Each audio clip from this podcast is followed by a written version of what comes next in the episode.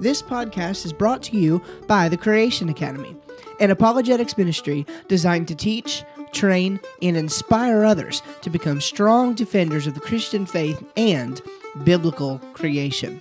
Launching early 2019, the Academy offers video and audio training with downloadable course workbooks, expert interviews, and exclusive Q&A sessions with leading creation scientists and apologists, quarterly ebooks covering a wide variety of subject matter, and even a private Facebook community where you'll fellowship and interact with a like-minded community of believers. If you want to be notified when the Academy goes live and even help us design the experience from the ground up, head on over to www.jointca.co today and sign up for the waitlist. You'll get early access to the Facebook group for free as a thank you for joining.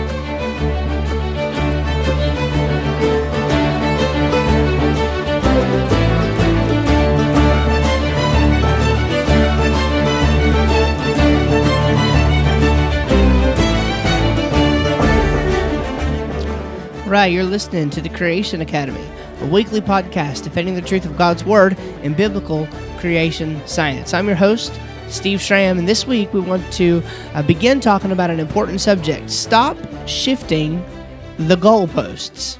Stop shifting the goalposts. Now, if you kind of get the sense of what I mean by that, a lot of times when we get into these conversations, with those who don't believe as we do, whether they be uh, other Christians, whether they are uh, unbelievers. A lot of times we have an issue getting across the meaning um, of the words we're using, getting across what we mean to say. And listen, this happens on both sides. This kind of confusion is is rampant, especially in conversations um, about creationism, but really in spiritual matters um, entirely. And um, I, I don't know why this is. I think it's maybe some of the natural fruits of of, of postmodernism, really, um, I suppose, is, is, what we could attribute that to. And um, what what culture has begun to do is just to redefine words that uh, that carry meanings that are no longer convenient to the things that we want to believe, to the convictions uh, that we hold to be true about reality. And so we just simply redefine what those terms mean. And I would love to be able to say that this issue is not one that plagued Christianity. It's not one that plagued creationism. But I cannot say that, uh, unfortunately. This is an issue that has um, uh, infected our movements as well. And so, what I wanted to do, and this is actually prompted by a question that came through in one of the Facebook groups that I'm a part of. And um, I asked uh, the gentleman who asked it if he would mind if I used this question as a launching pad for one of my upcoming lessons because I thought that that would be a really really good topic to to talk about. And so, in addition to that, I asked for other definitions or other words and brainstormed some of my own as well um, that uh, that fall subject to this. And what I came up with uh, is 14 terms and ended up doing a lot more, uh, putting a lot more into it than I thought. Um, and so that's one reason why I think this is going to be a multi part episode. I highly, highly doubt that we're going to get through um, with everything that we need to get through today. The other reason why that's likely to be the case is because we're going to start this lesson out with a uh, with an analysis of another debate. If you remember a while back, I forget exactly which episode it was. I think it was the late twenties, maybe twenty seven or, or twenty eight.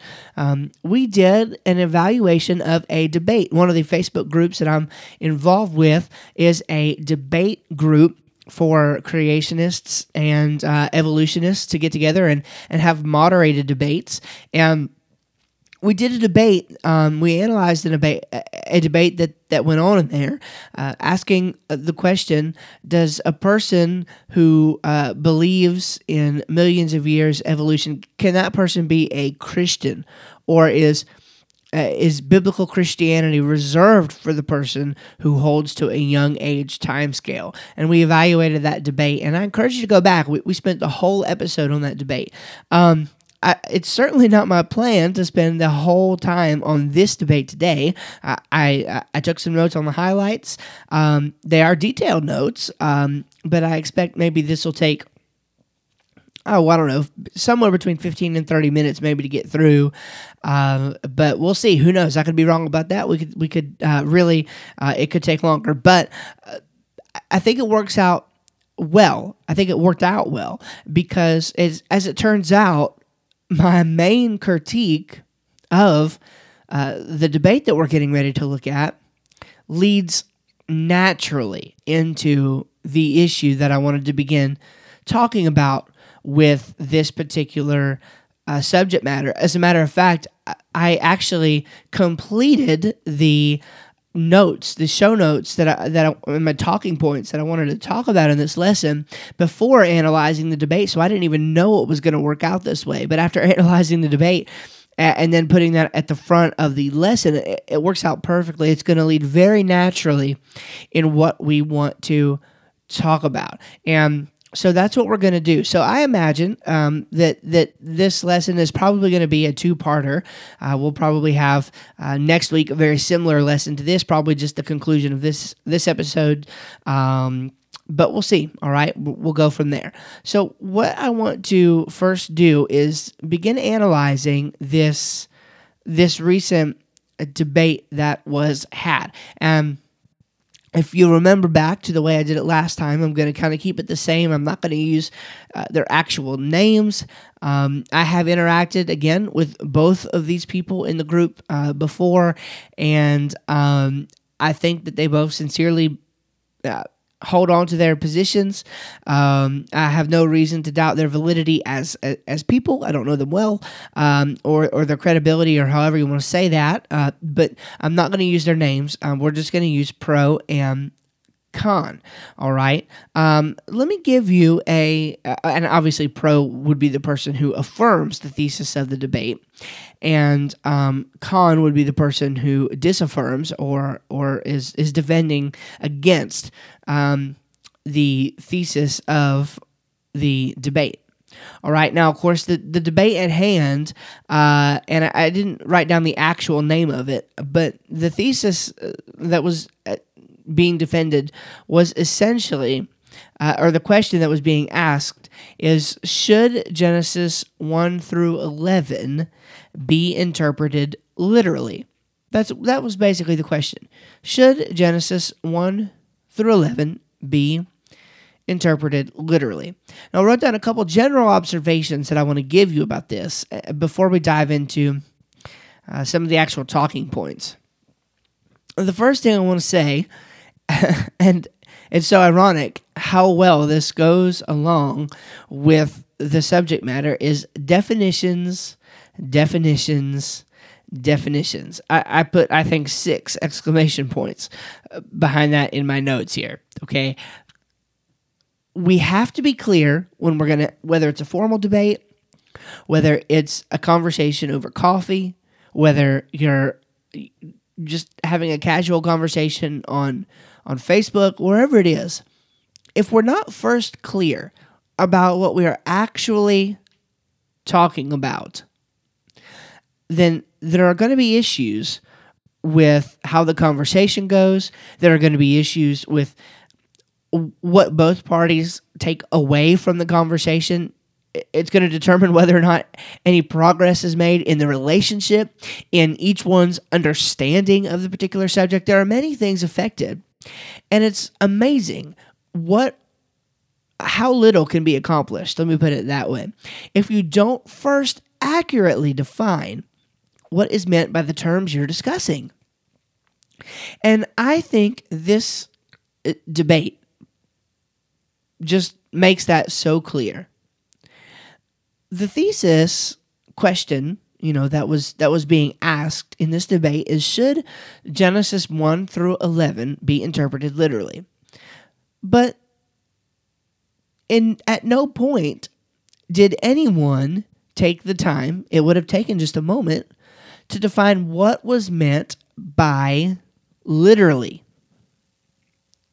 And when we get past the debate portion and get into the first definition of our actual um, lesson, I-, I, chose to start with the word literally so we could be sure to get a clear, uh, a real clear understanding of that. But um, with respect to this, when most people say that they interpret Genesis literally, they usually mean something like naturally. So I wrote down in my notes literal versus natural. What do we mean by literal? Do we do we mean literally in that we take every single word of the text as if it must have a literal meaning? Or do we take it naturally? Do we interpret the passage according to its general literary style, which would likely include um, a little bit of room for other types of language to be used? Now, for some reason here in this debate, um, Pro did not seem clear as to, to the thesis that was being defended at all, and we're going to see that later on um, um, in their in their responses. But uh, but for some reason, Pro didn't think that he was. Uh, defending the thesis of that, that that Genesis 1 through 11 should be interpreted literally he thought that he was to give scientific evidence for uh, for the literal interpretation.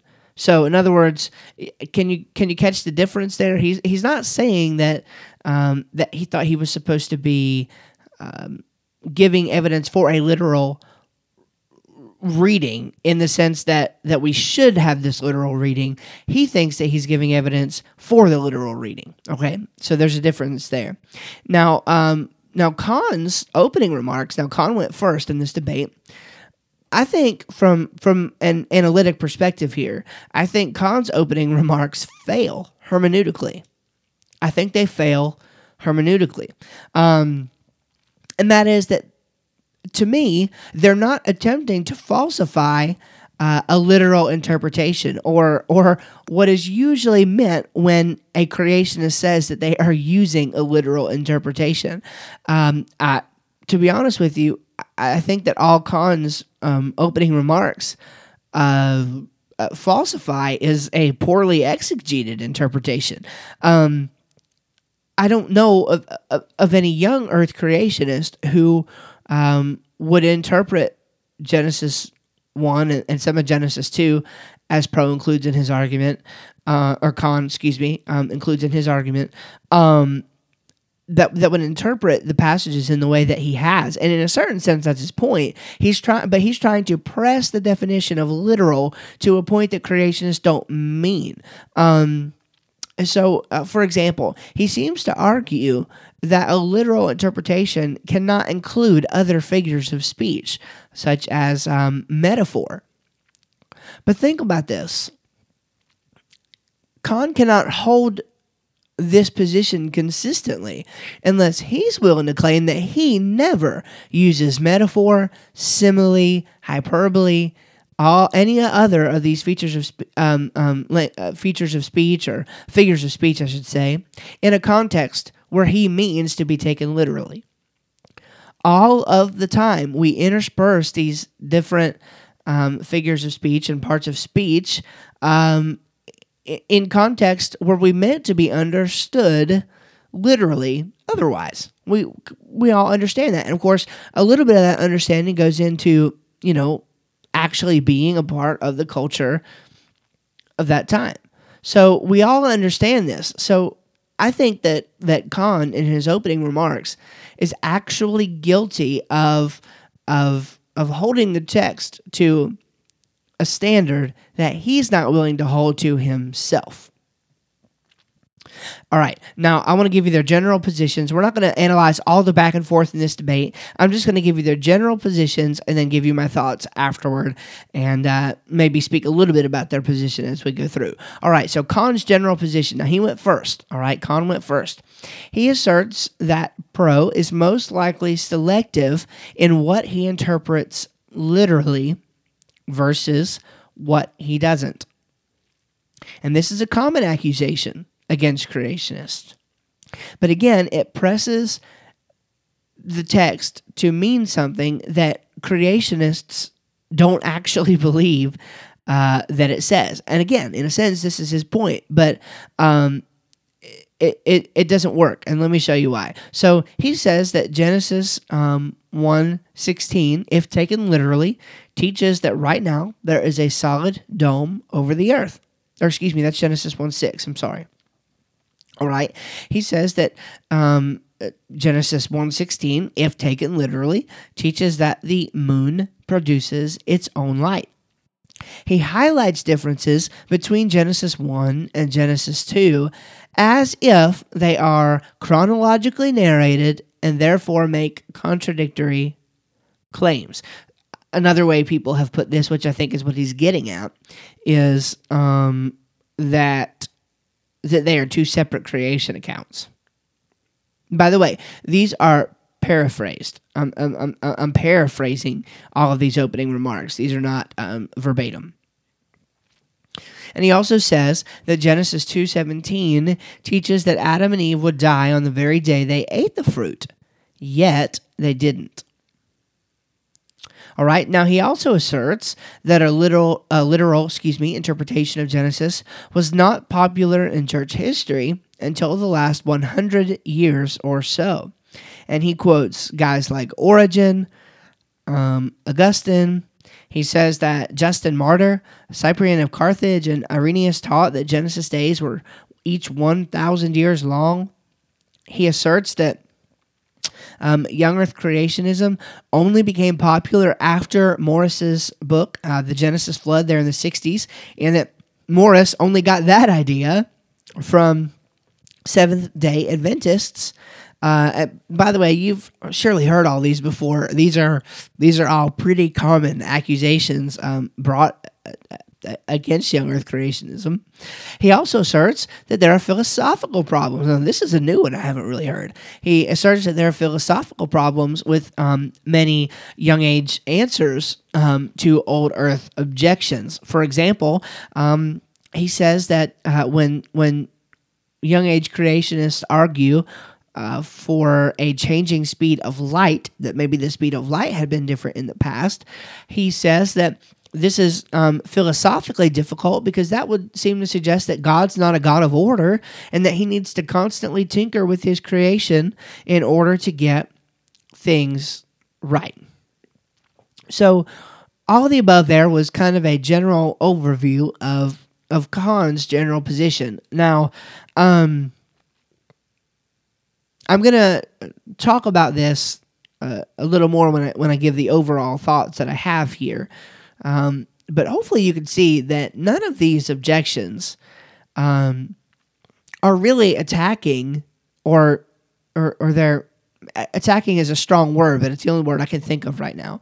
Um, they are they're going after a view of um, creationism that no young age creationist really holds, and that's his point. Remember, that's his point. He says that we're likely selective as to what is interpreted literally versus what um, what we what we would not interpret literally. Now, again though, when it comes to this solid dome and the moon producing its own light and differences between Genesis 1 and 2. Genesis 2:17 um, says they would die on the very day that they ate the fruit. All these. These are not objections. Now he thinks they are, these are not objections to a literal understanding of Genesis, at least not in the sense that any reasonable person means the term. And none of these are even metaphor. These things are not, we're not even bringing in other figures of speech here. This is merely defending against a, a, a, a or or you know, attacking a poorly exegeted um, interpretation of Scripture. It just the Scripture was not um, um, exegeted well here. It was not thought through here. It was not carefully understood and and read. Um, the likely uh, the Hebrew laying behind the scripture and the meanings behind the scripture was not interpreted properly. Uh, this has nothing to do with a literal um, reading versus a non-literal reading. Strictly speaking, it just doesn't. Um, for example, uh, I don't have the Hebrew in front of me here, but um, Genesis two seventeen. I know this off the top of my head, where it talks about Adam and Eve and, and the day you shall surely die. The interpretation there, um, the actual meaning there is in dying you shall die, or in dying ye shall die. What he's simply saying there is that you're going to begin dying. Yeah, it is a spiritual death, but it is a physical death. The process of physical death began. In dying, you shall surely die. That's what that means. So, um, had he understood Scripture properly there, he would understand uh, that he's not attacking a literal version or a literal reading of Scripture. He's just attacking poor hermeneutics. Um, he's he's if you will, he's standing up the straw man of a of of, of poor hermeneutics and um, assuming that this is the interpretation that Pro is going to be holding to. So there's that on Con's general uh, position. Now, I also want to give you here Pro's general position. Now, um, this is different because his official position in the debate is that he believes Genesis 1 through 11 should be interpreted literally according to a historical grammatical hermeneutic. And this I would agree with.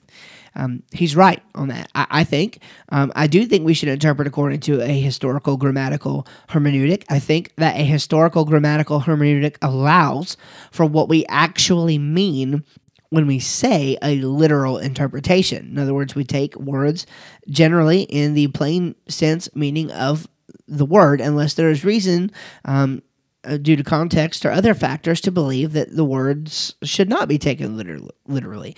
Um, and otherwise, we understand that everything that's happening is happening in the context of actual history. Um, this is how we speak to one another. This is how we expect spe- uh, people, especially leaders and others who are addressing and, and those who are writing, um, when when we understand the genre that we're reading, we understand that we're not reading poetry. We understand that we're not reading fiction. Um, then we expect it to be an accurate representation of reality, and that's what we mean by that. Now he makes an 18 point case for his view, um, which again I am going to paraphrase. I will give you each point in the case, um, but I'm going to uh, paraphrase. So he starts here. Number one, Josephus, uh, Josephus and and um, and Ussher, that's Bishop James Ussher, interpreted these accounts historically, which suggests a literal interpretation. And Hebrew scholar James Barr is quoted as having said that none of his colleagues um, hold an alternative position, um, so far as he was aware. Number two, the size of the universe implies the need for a creator with more power and energy than the universe contains within itself. God, number three, is an eyewitness to the events of Genesis 1 through 11. Four, distant starlight is a problem for old agers. Five, unreflected light may be instantaneous according to Einstein. And if you're um, just for those of you who might not be familiar with with understanding it according to Einstein um, and unreflected light, those are different terms. But essentially, what he's talking about here is the one way speed of light. This is um, the anisotropic synchrony convention. It's made popular by Dr. Jason Lisle. Number six, the Bible talks of a wet earth upon original creation. Number seven, Boyle's law contradicts star formation. Number eight, lunar formation is uh, difficult for old agers under evolutionary assumptions. Pasteurization, number nine, contradicts abiogenesis. 10. Darwin thought cells were simple, but they're actually quite complex. 11. Planetary evolution lacks evidence. 12. The requirements for establishing an ecosystem requires a designer. 13. Lack of transitional fossils makes evolution, quote, and I had to do a direct quote here, an ad hoc fantasy, close quote. 14. Macroevolution is mathematically impossible. 15. The current human population is too small for anything past a 5 to 6,000 year old Earth. 16. Lacking in geohistorical evidence for the geologic column. 17. The Precambrian layer has pointed some scientists to a worldwide flood. And finally, number 18. Peer reviewed feasibility studies um, have demonstrated that Noah's Ark works, but its mythical competitors um, do not. Now, Pro argues uh, throughout the debate that this um, cumulative case put together um, answers the question that we should take Genesis 1 through 11 literally. Um, however, he has operated under the premise that he was defending a young age view scientifically, not the reasons for interpreting Genesis this way. Let's be very, very careful about the distinction here. If you notice some of his points, and now again, this is the guy whose whose position I agree with in principle.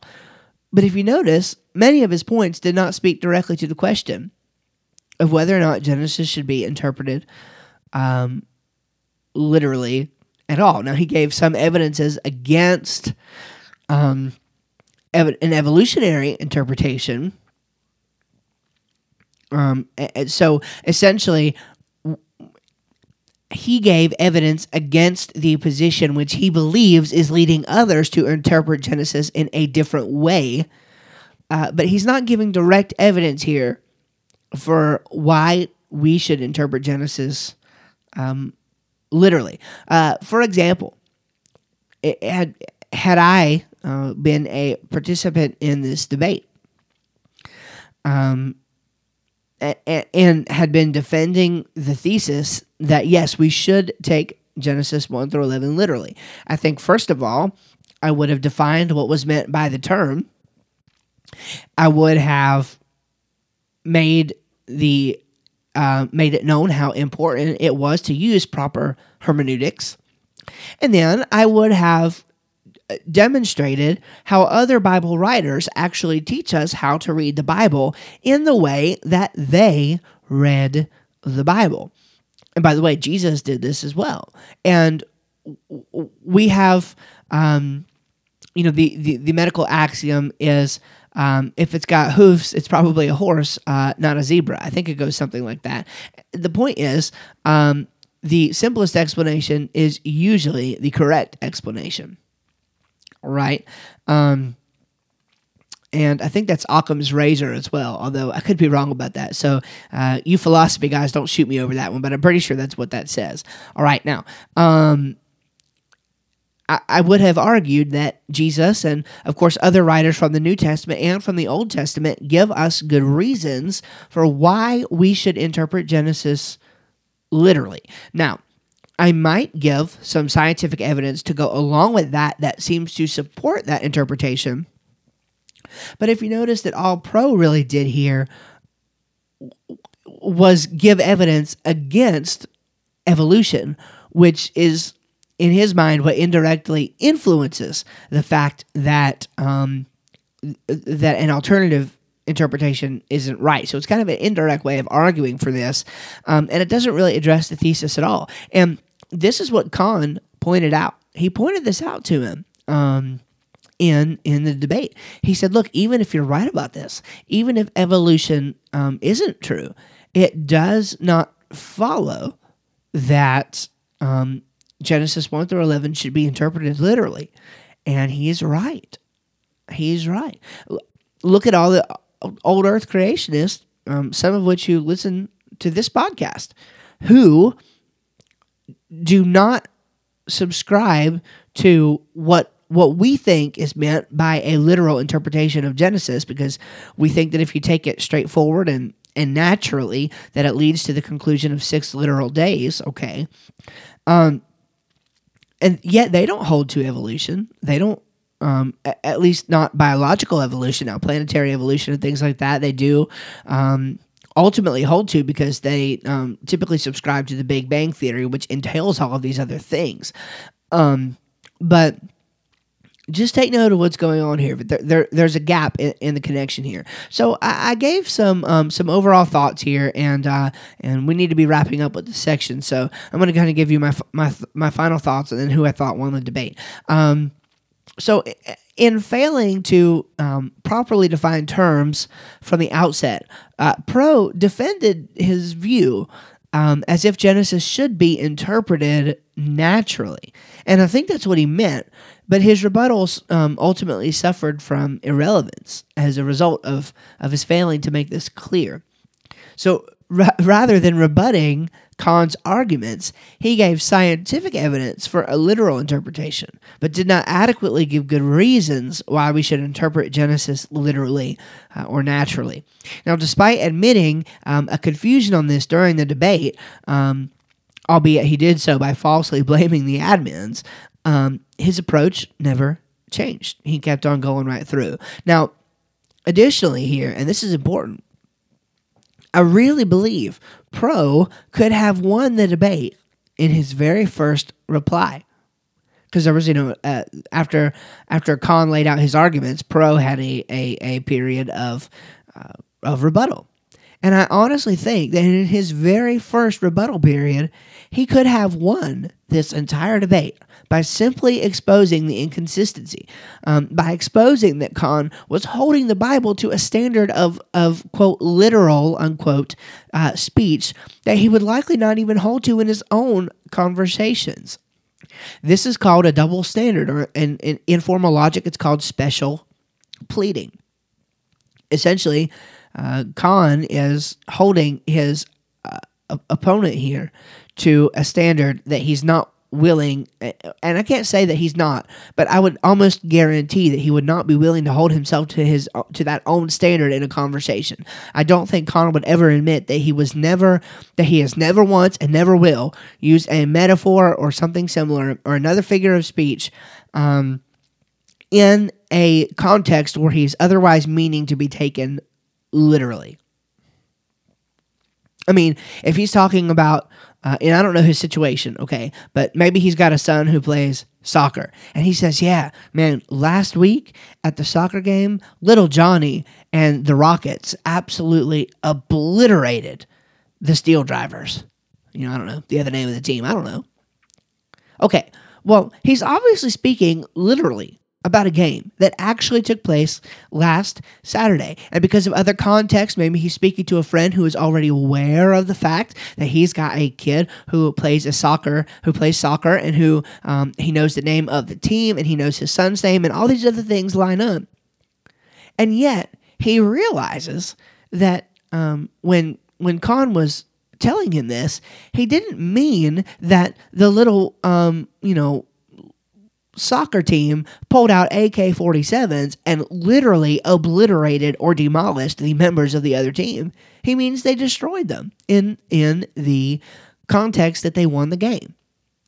And usually, by using such um, inflated language, he meant that they um, won the game by a large margin. In other words, it probably wasn't two to one. You don't um, obliterate somebody and the score be two to one. Maybe it was 30 to three or something like that. Okay. He understood it was a hyperbole. He understood it was an, it was an intentional exaggeration that was meant to speak to the nature of reality just in a different way. Now, it's likely that Con uses this kind of language all the time, but ultimately, by pressing the definition of literal to what he means it here, he's he's holding the text of the Bible to a standard that he's not willing to hold to in a coffee table conversation. So, um, I think Pro could have won the argument by exposing that um, first round, but he didn't. That's not what he did. All right, now Con um, when when he gave his position, he's correctly arguing the thesis.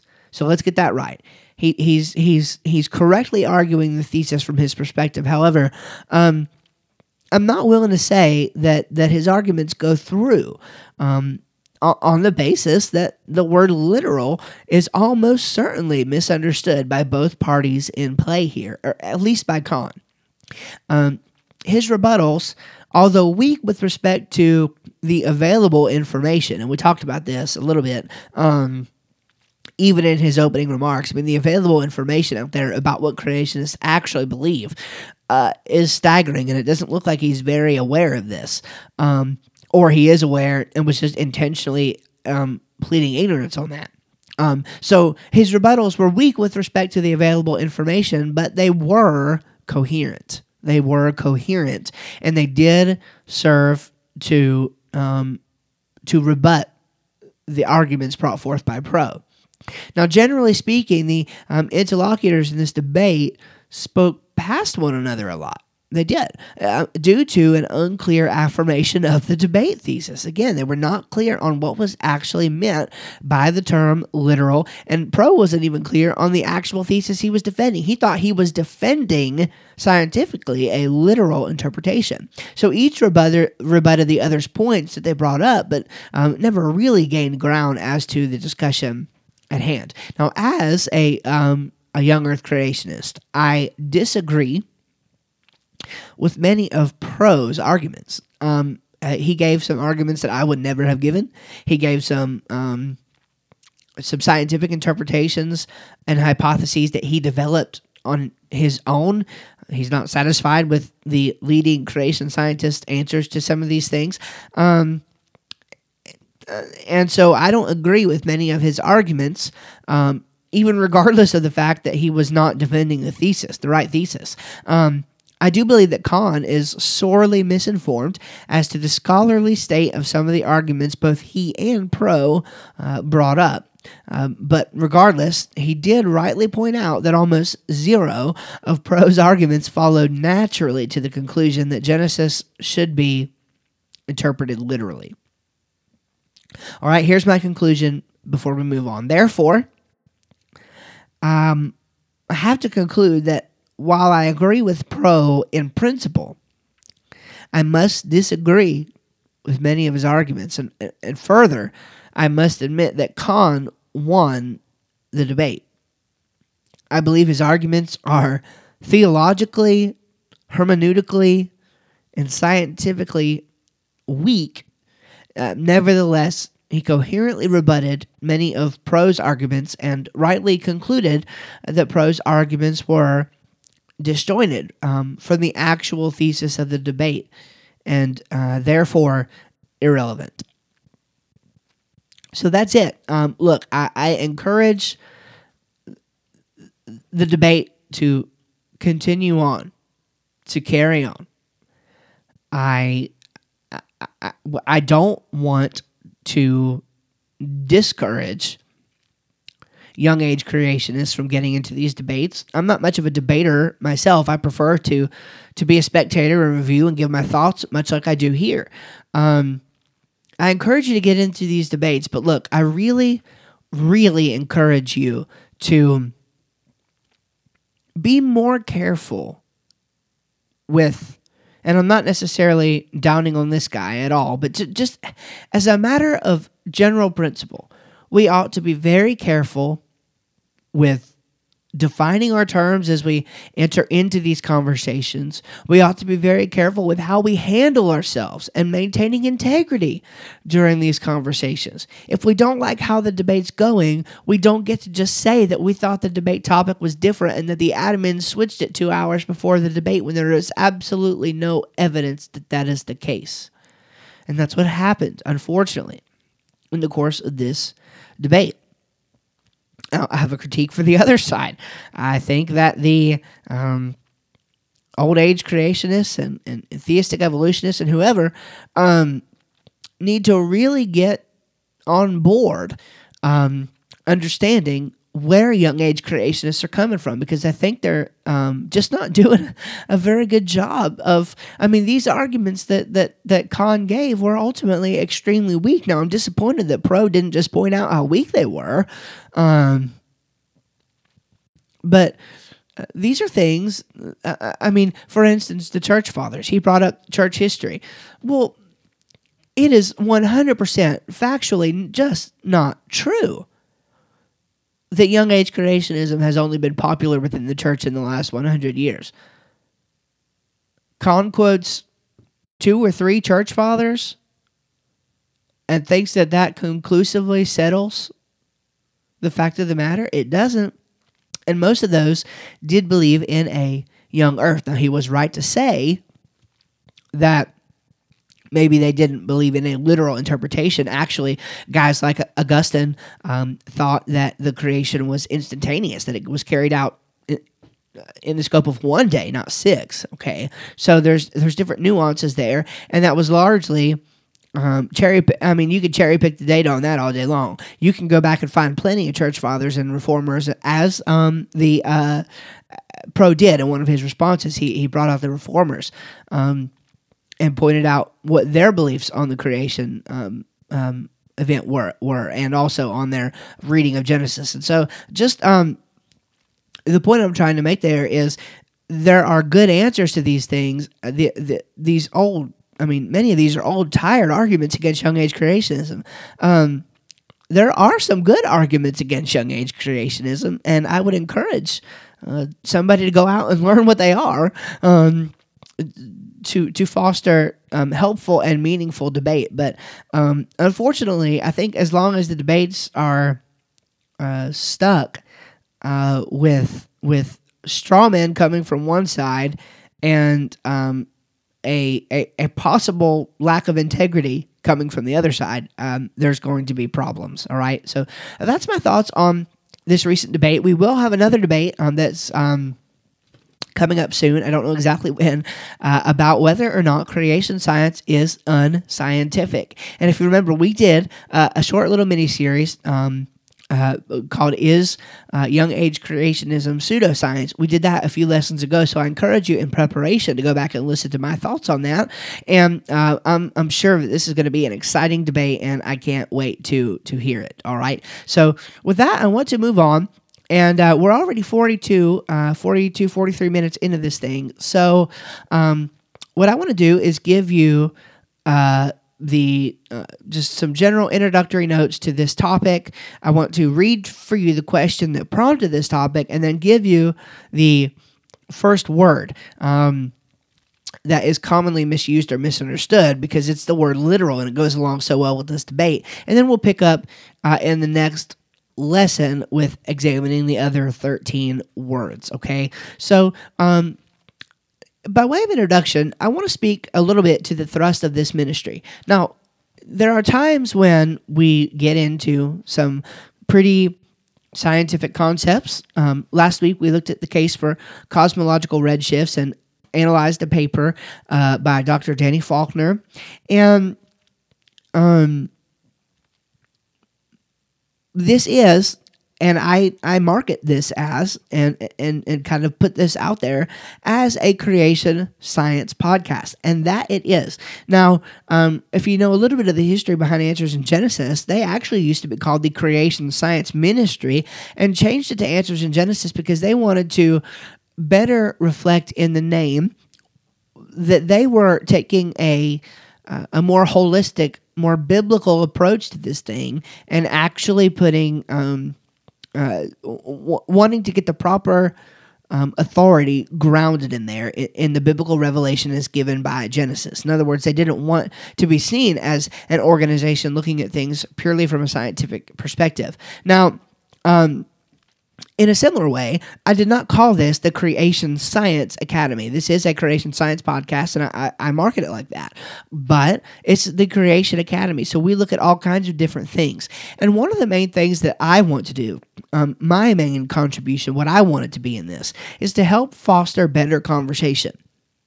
Um, put simply, I want to make people aware of of the good arguments in favor of young age creationism, and we talked about that before.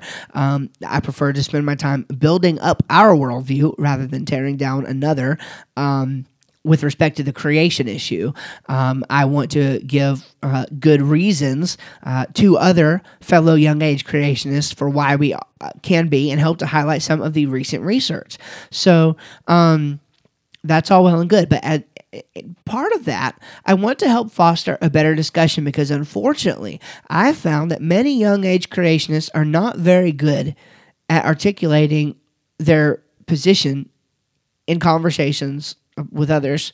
And a lot of times they don't take the time to think carefully through issues um, and uh, and maintain their integrity. As we looked at last week a little bit with um, when we looked at Dr. Faulkner's paper, he highlighted the fact that many creationists are so um, fervent and so um, excited to dismiss any uh, ties to the Big Bang that unfortunately they end up dismissing some pretty good pretty obvious observational science in the process that um, makes us look uh, incredulous and, and many times makes us look uninformed as to the current state of scientific issues so we want to remain faithful to the biblical revelation but we also want to make sure that we're not just dismissing things in nature without giving a proper um, examination and analysis of these things just because most people interpret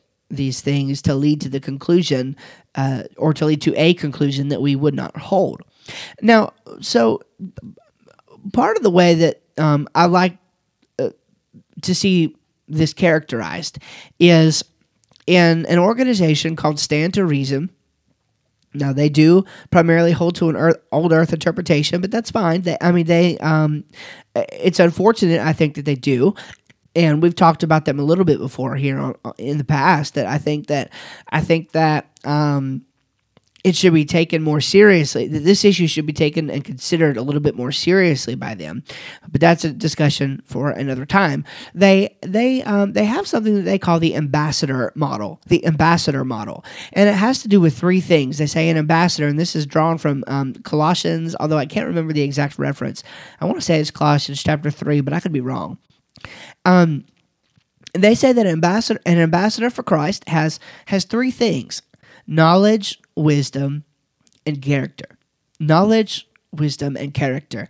Uh, knowledge is an articulate mind. In other words, uh, thinking clearly through issues, not just spouting off whatever comes out of your head, but actually thinking about it and becoming informed about an issue before you enter into a conversation. All right, the second thing is wisdom, an artful method. An artful method. Um, speaking to others with grace, asking lots of questions, doing as the Bible says in 1 Peter 3:15, giving an answer but doing so with meekness and fear or reverence and respect. Meekness and, and or um, gentleness and respect, however you want to look at that. Okay, um, I love Warren Wiersbe's definition of meekness. It's power under control and fear would be respect. Okay, so think about that. All right, and then character, an attractive manner. That is approaching these conversations with a genuine character. Not that you're trying to win an argument or that you're trying to win a debate, but that you actually care for the soul of the other person and what the other person believes and helping to correct where they're not thinking properly, but doing so in a way in which they would walk away believing that you were a person of character and integrity. And ultimately, integrity uh, really is the thrust. I mean, I want to see creationists um, get their points across, um, but do so with integrity. Understanding that while the Bible is our ultimate authority, and we do not uh, do science in the interest of proving the Bible either to be true or to be false, it's not why we do science. We do science because we're studying God's creation and we realize that God's creation is going to conform to what the biblical revelation says, and therefore we do science to understand the mechanics of that. Even though that's the case, we need to not just dismiss things out of hand um, that uh, that need not be dismissed because they don't necessarily uh, require uh, the interpretation that many give to it. All right, now that's uh, what we do. What we do is to help people think clearly through these issues and help them communicate these issues more clearly. Now, let's look at some of these uh, definitions. Now, here was the prompting question. The prompting question. This was uh, from a gentleman. I don't want to give his name. I didn't ask permission to use his name, so I'm not going to. But here's what he says. One thing i have uh, observed through reading creation literature and its critiques is the reoccurrence of the charge of falsehood and misrepresentation on both sides. For instance, in a debate between YouTube atheists um, Aron Ra and uh, Kent Hovind, it was stated that Hovind was deliberately redefining scientific terms to accommodate the creationist worldview and therefore misleading people. One way to uh, one sure way to come across as false to astute and or well-trained opponents of Christianity is to use words that you don't possess the correct definition of. Boy, that's true.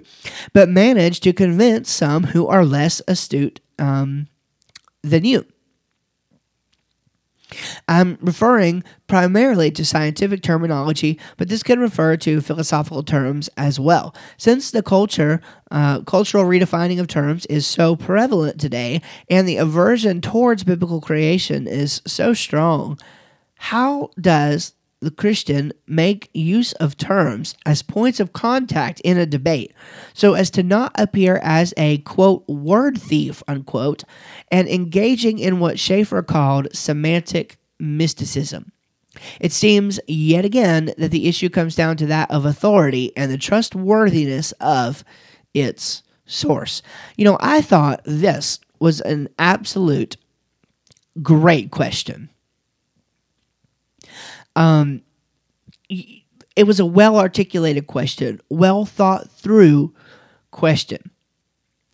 And the bottom line is that this um, kind of thing, he was mainly referring to when this happens and Christians do it, but this kind of thing happens on both sides of the debate.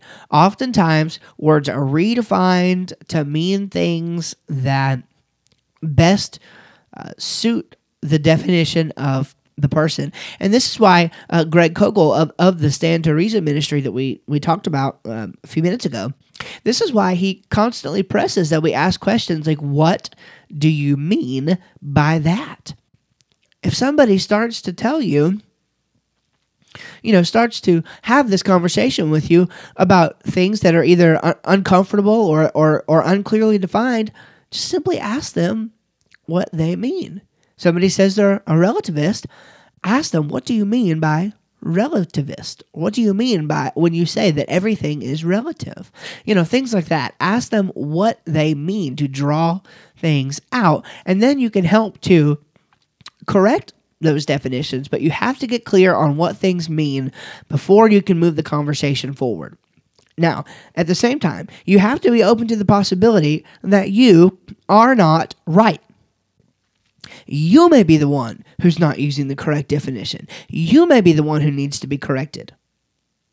Now, I'm not suggesting that this is the case if, uh, in the case of a biblical definition, of course, uh, language uh, presupposes the Bible ultimately, okay? And this is because it's a precondition of intelligibility. In order for us to understand each other, it's going to have to require a few things. It's going to have to require brains, hello, that are working and able to communicate with one another. It's going to require life. It's going to require the uniformity in nature. Um, it's going to require sound waves and everything and, and, and, and, particles in the air to react the same way in the same circumstances. This is why if you go um, underwater, you can't understand each other. What if air was like water is in its consistency such that you couldn't really understand what other people were saying? All right, so the our ability, our very ability to communicate presupposes that an intelligent designer was behind this universe. So I'm not interested in contradicting biblical definitions, but if somebody is defining a term and using a term in a way that is foreign to how you use it, then you need to get clear on why that distinction is there. Make the distinction. Try to get on some kind of a common understanding so you can at least speak in a similar uh, understandable language when you're having these kinds of conversations. All right, let's look at the very first word and then we're going to close out for today. First of all, I want to especially because of the debate we analyzed earlier, I want to look at this word literal. Literal. Um, and I guess in context here, I'm really referring to what is meant um, in, in creationist terms. Um, this is a creationist podcast, okay? So that's what I'm talking about because literal is a word that is often very misunderstood by both parties sometimes in this debate. Now, there are six or seven available definitions of this on dictionary.com. And I chose dictionary.com just because it's simple, it calls sources from other places. And um, in any sense, I, I, there are two definitions here that I think perfectly speak to this confusion. All right, the first definition is this. It's it's this. This is what literal means. In accordance with involving or being the primary or strict meaning of the word or words, not figurative or metaphorical. So, when an evolutionist then, or or or um, even an old Earth creationist possibly says that creationists use a literal interpretation. A lot of times they are meaning that they are they are now, now I don't want to get too off on a tangent here, but um, Hugh Ross, for example, would say that he also means that um, Genesis is literal history, and yet we come to two very different conclusions. So whether that means he's inconsistent or whether that means he's not understanding the term properly, that that that's not the point I'm trying to make right now.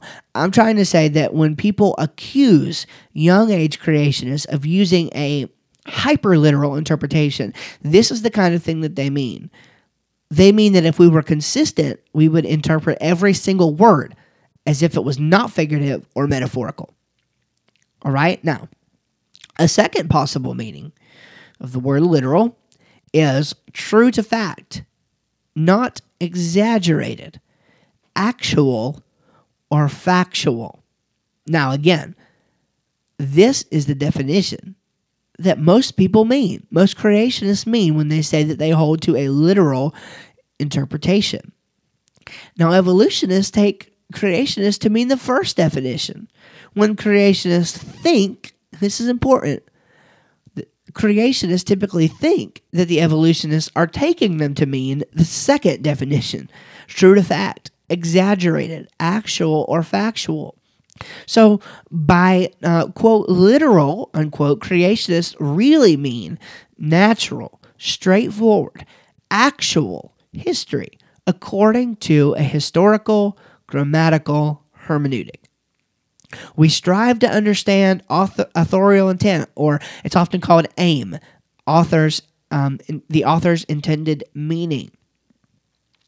Not to press the text according to a presupposed outcome. We don't look at the Bible saying, "All right, the earth is young now." Now, give me some confirmation bias. Okay, that's not what we do. We don't presuppose a young earth and then read the Bible and and and, and in an eisegetical way understand the Bible to then mean a young earth. That's not how we do it. Now, writing on the Answers in Genesis website, uh, Tim Chaffey gives us six very helpful principles to understand um, what we mean and how we should interpret the Bible. And I'm not going to carefully look at each one of these and, and, and go through them. I just want to give you, um, hopefully, you can understand just by me listing them out what they actually mean, okay, what he's trying to get to. All right, he says, carefully observe the text. Carefully observe the text. Then he says, context is key. Number two, context is key. Number three, clarity of Scripture. The clarity of Scripture. Number four, compare Scripture with Scripture. Number five, the classification of the text. And then number six, look at the church's historical view. All of these things taken together can help us to get an accurate understanding of what writers in the Bible meant when they used certain terms and said certain things. And we might, I mean, that's a huge topic. I mean, we might need to do a whole podcast episode just on that, just on looking at those six principles and understanding how they help us to interpret the Bible. Now, Simon Turpin, he's another writer for Answers in Genesis, um, has really helpfully summarized this. I, I like this in something he wrote. Quote, biblical creationists interpret Genesis 1 using the historical grammatical approach, which means taking the text plainly according to its literary genre. This approach understands Genesis 1 as historical narrative, which of course takes into account such things as metaphors and figures of speech, um, as can be seen in Genesis 2.23, Genesis 4 7, and Genesis 7 11. The plain meaning may be understood as, quote, the meaning intended by the human author, as that sense can be plainly determined by the literary and historical context, unquote. Therefore, because of the negative connotations associated with a literal interpretation of the Bible in Genesis 1, it is better to say grammatical historical interpretation, closed quote. All right. So, all told, then, um, to say that uh, creationists are wooden hyperliteralists, we've all been accused of this, right? I'm sure in these conversations, this wooden hyperliteralism. Uh, to say that is nothing but a straw man fallacy. That's not what we mean. So we need to take the time in these conversations to define terms. If you're going to say and I'm going to suggest something different here in a minute. But if you're going to say that you're using a literal interpretation of Genesis, then be sure that you mean to tell the other person that that means that you take Genesis to be true to fact, actual, factual, recorded history.